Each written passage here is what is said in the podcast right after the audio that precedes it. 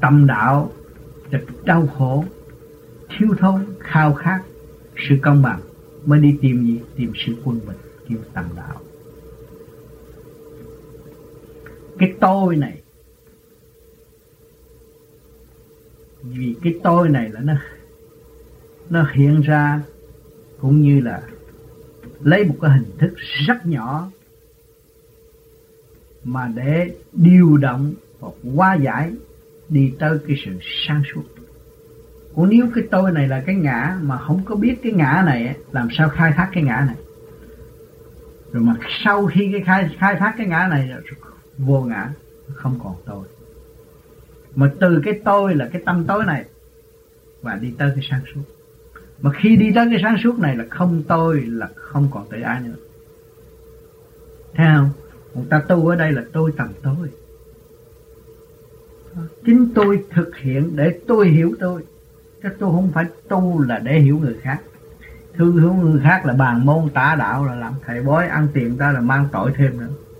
Còn tôi tầm đạo là tôi hiểu tôi để tôi sửa tôi tôi tiến hóa à, còn tụng kinh là các bạn soi hồn đó là các bạn tụng đó.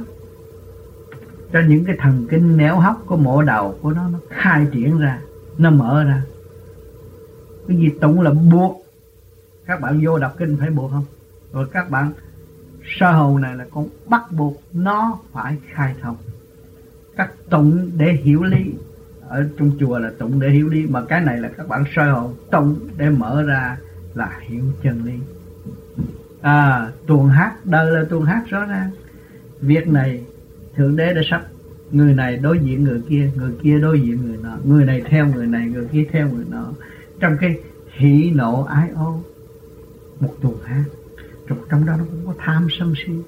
Rồi coi thử kép nào hay kép nào thông minh. Nào cái người nào đóng tuồng xứng đáng thực hiện như từ bi thì cái cái căn nguyên người đó nhẹ. Khi mà hết hát hết cái tuồng rồi được trăm điểm bây giờ chúng ta đang sống đây là đang làm tuồng này. Mà chúng ta làm tuồng hay làm tuồng thực hiện tình thương và đạo đức. Thì cái ngày chúng ta ra đi, chúng ta được chấm. Được chấm, được nhẹ hơn, thấy không? Được chấm điểm.